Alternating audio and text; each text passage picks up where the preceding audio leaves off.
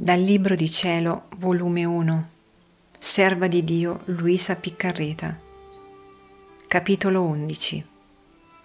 Per l'anima le creature devono scomparire. Essa deve guardare solo Gesù ed agire solo con Gesù e per Gesù. Non ricordo in filo, ma come posso le dirò. E soggiungeva Voglio che sii sempre retta nel tuo operare. Con un occhio guarda me e con l'altro occhio quello che stai facendo. Voglio che le creature ti scompariscono affatto. Se sei comandata, non guardare le persone, no, ma devi pensare che io stesso voglio che tu faccia quel che ti viene comandato. Quindi, con l'occhio fisso in me, non giudicherai nessuno. Non guarderai se la cosa è penosa o gustosa, se puoi o non puoi farla. Chiudendo gli occhi a tutto, questo ti aprirai per guardare me solo. Mi porterai teco insieme, pensando che ti sto fisso guardando.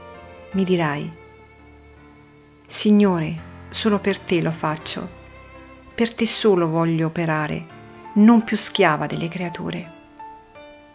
Onde se cammini, se operi, se parli, in qualunque cosa che farai, il solo tuo fine deve essere di piacere a me solo. Oh, quanti difetti eviterai se farai così. Altre volte mi diceva, voglio pure che se le persone ti mortificano, ti ingiurano, ti contraddicono, tu tenga lo sguardo ancora fisso in me, pensando che di propria mia bocca ti sto facendo.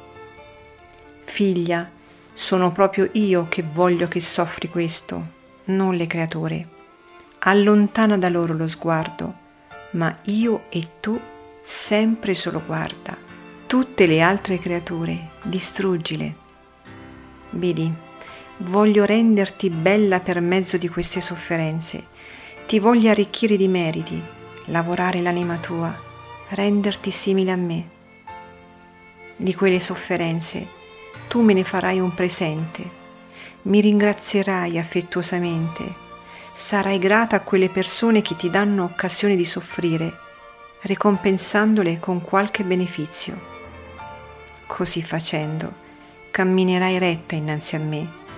Tutte le cose non ti daranno più inquietudine e godrai sempre pace.